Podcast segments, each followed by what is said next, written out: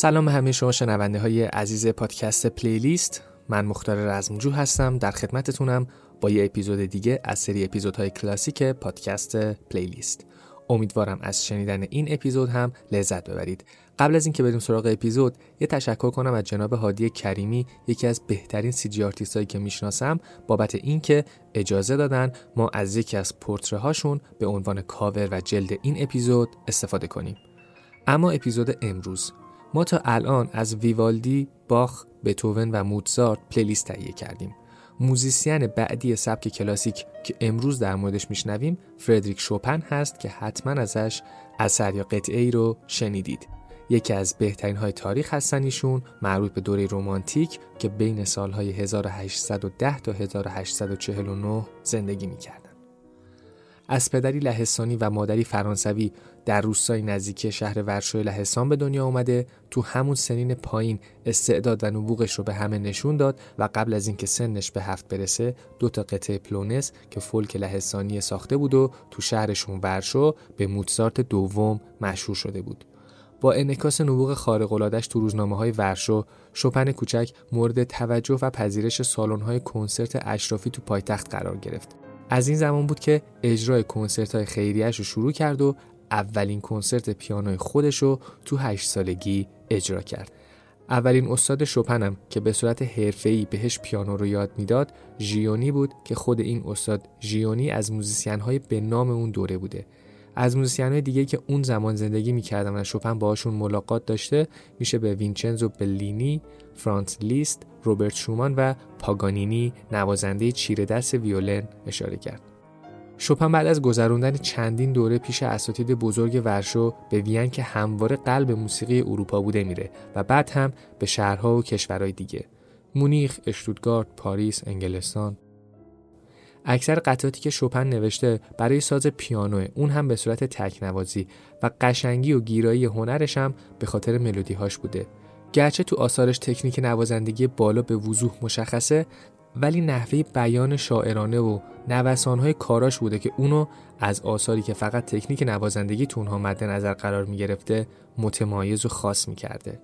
شپن تو یکی از سفراش دچار حمله شدید تنفسی میشه و خیلی حالش بد میشه جوری که تو روزنامه ها در مورد فوتش می نوشتن اما به سختی نجات پیدا می‌کنه. چهار سال بعد تو ادامه سفرهاش به مایورکای اسپانیا میره. اونجام خب هوا مدیترانه‌ای و شرجی باعث میشه حالش بدتر بشه. برای همین سری برمیگرده ورشو. با اینکه حالش بهتر میشه اما دیگه هیچ وقت خوب خوب نمیشه. یه چند سالی هم با جورج ساند رمان نویس معروف که ازش 6 سالم بزرگتر بوده رابطه داشته اما خب رابطهشون بیشتر از 9 سال دوام پیدا نمی‌کنه و به طلاق کشیده میشه 16 سال بعد از اون حمله تنفسی آخرین کنسرتش رو تو پاریس اجرا کرد و بعد هم به انگلیس و اسکاتلند رفت ولی حالش خیلی بد شد و مجبور شد برگرد پاریس و تو پاریس هم متاسفانه فوت کرد و زندگی تلخ و غمانگیزش و البته کوتاهش متاسفانه به پایان رسید. کلا خیلی بد بیاری داشته تو زندگیش و این غم و سختی زندگی که تجربه کرده بوده رو میشه تو کاراش دید. جالبه بدونید شوپن رو تو پاریس دفن می‌کنن تو قبرستان معروف پرلاشس که صادق هدایت و خیلی از چهره های معروف تاریخ هم اونجا دفن شدن و معروف ترین قبرستون دنیاست. اما به وصیت خودش قلبش رو به لهستان منتقل کردن و هنوزم توی کلیسا ازش نگهداری میشه.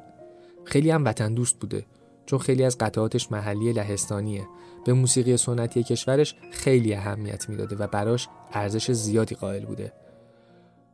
خب این هم مختصر توضیحی بود در مورد یکی از بهترین موزیسین های تاریخ فردریک شوپن بزرگ. بریم سراغ 15 تا از بهترین و شناخته شده ترین آثار شوپن. همه ترک هم همونطور که در جریانید می‌تونید از کانال تلگرام پادکست پلیلیست دانلود کنید گوش بدید و لذت ببرید. لینک کانال تلگرام به همراه لینک شبکه های مجازی و صفحمون تو هامی باش تو توضیحات اپیزود هست. این شما و این هم یک دنیا آرامش و احساس با بهترین آثار فردریک شوپن.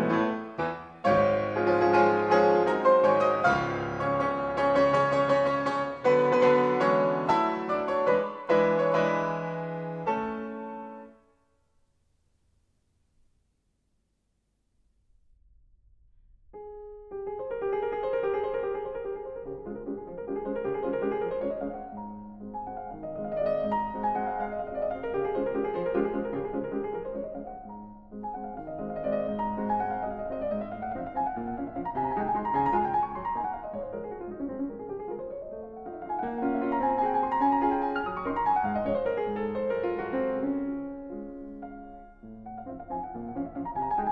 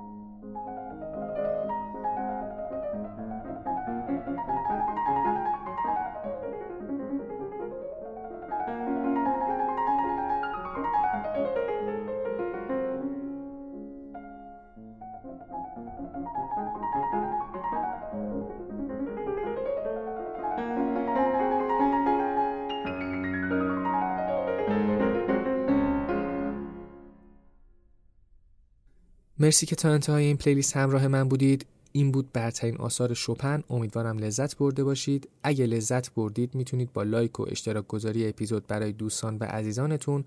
و یا اگر مایل بودید و دوست داشتید از طریق وبسایت هامیباش.com هر چقدر دوست داشتید از ما حمایت مالی کنید و انرژی بدید.